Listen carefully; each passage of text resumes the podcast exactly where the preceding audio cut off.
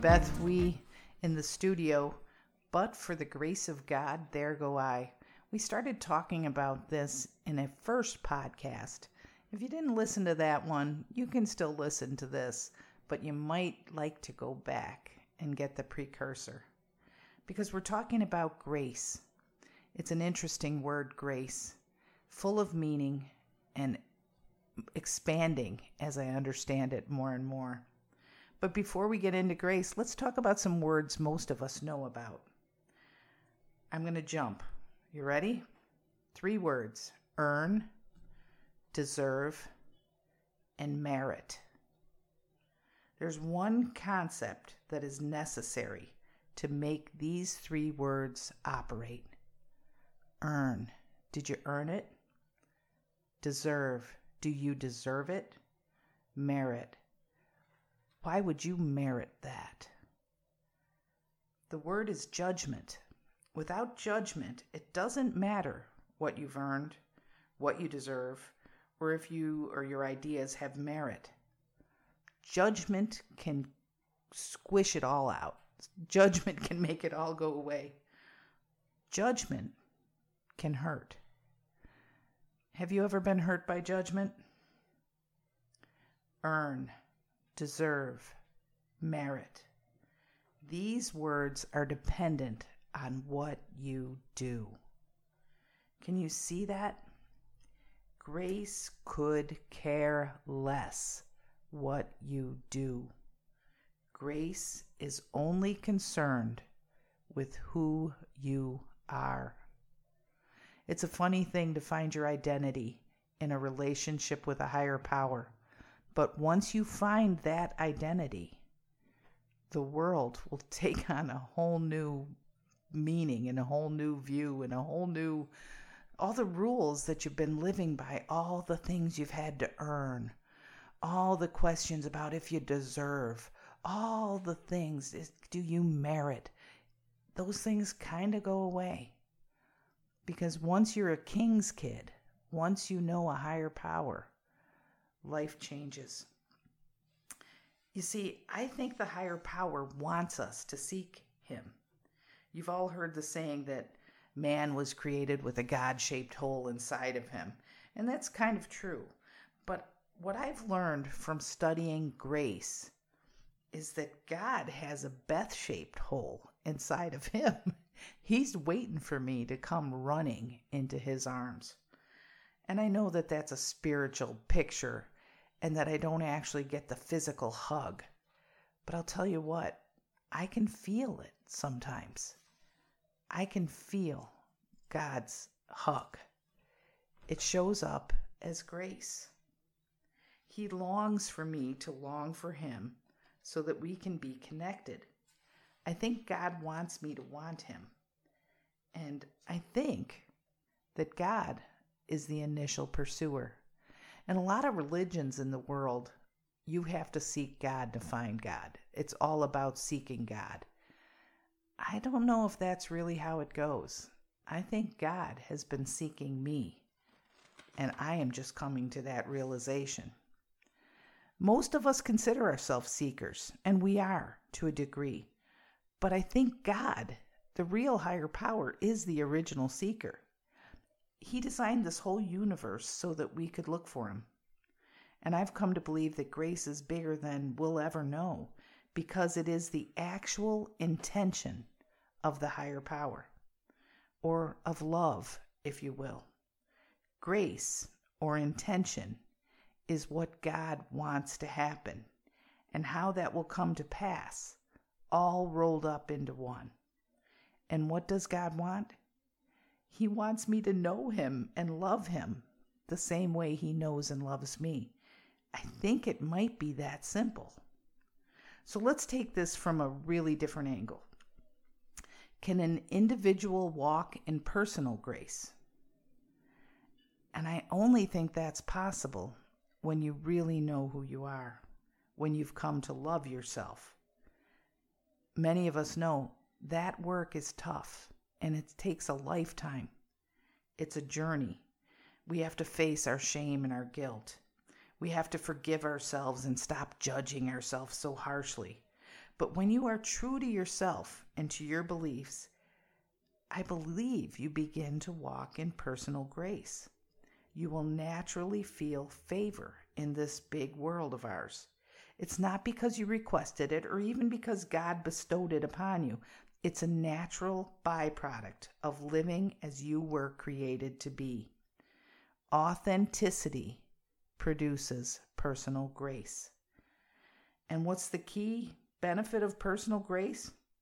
I feel good in my own skin because I now know I belong at a most intimate level. Personal grace means that I get to live with intention and I can stay present to capture all the good that life has to offer. Maybe the reason some of us struggle with this idea is because we've never known personal mercy. Now, mercy's quite different. Remember, justice, you get what you deserve. Mercy, you don't get what you deserve. Grace, you get what you don't deserve. So, mercy means you don't get what you deserve. Have you ever let yourself off the hook for your mistakes? Do you continue to beat yourself up over and over? This has to stop. This is abuse.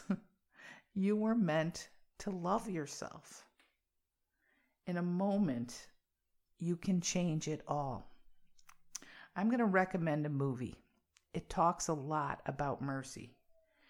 And it, it although it was made in 2010, the the characters in the movie look exactly the same today. Okay, so it's a cartoon. All right, so maybe that's a little bit off base, but the cartoon is called How to Train Your Dragon. But mercy changed lives in this movie. There's a young boy, and he knows a dragon. and he's supposed to kill this dragon so that the village will admire him. He would have measured up in other people's eyes he would have had incredible social success. But he exercised mercy instead. Mercy. Does it have anything to do with respect? How about with identification? Maybe when you grant someone mercy, you see something of yourself in the person to whom you show mercy. Okay, let's bounce again. I'm going to play with another word with you.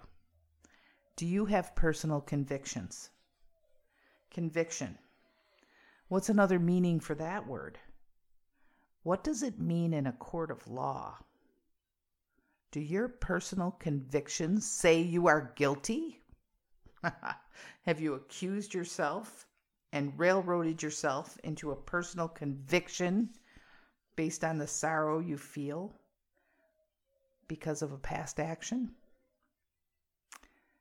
Most of us have done things that are not in keeping with our authentic self. Most of us fall and miss the mark. Maybe you use drugs and alcohol and your priorities shifted so drastically that you hurt the people that love you the most. Maybe you were in a fearful place where survival meant taking actions you would never do when you were at a place of serenity or safety. Maybe you were in a rage and you said and did things in the heat of the moment that you can't take back. Are you still punishing yourself for these past exploits? What would happen if you reviewed the case and found the truth behind these actions? Why did you do those things? What were you trying to accomplish? Were you in control of yourself and your abilities? What if you learned how to show yourself mercy? You can forgive yourself so that you can live true to your convictions. But until you forgive yourself, your true convictions are going to be trapped in a locked box with the word self judgment stamped on the top. Condemnation is no way to live. Mercy or condemnation? Which will you choose to build your life? I got to tell you, the higher power has already offered mercy. So if the higher power has forgiven you, who are you to hold on? You should face it. Are your convictions over those of the higher power? I got to tell you, friend, that's a form of ego at the most twisted. And that's what broken thinking will do. It'll take an egoic thought and twist it so we think we're thinking the right thing when actually it's a slap in the face of love.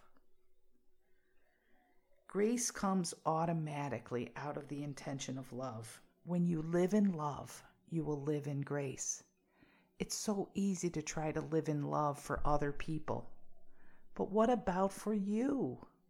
Can you live in love of yourself? Mercy comes from love too, though mercy may be more personal. It can build with respect and identification. Mercy looks the broken and the trapped in the eye and offers freedom instead of judgment. Mercy is a God quality, while grace is a God environment.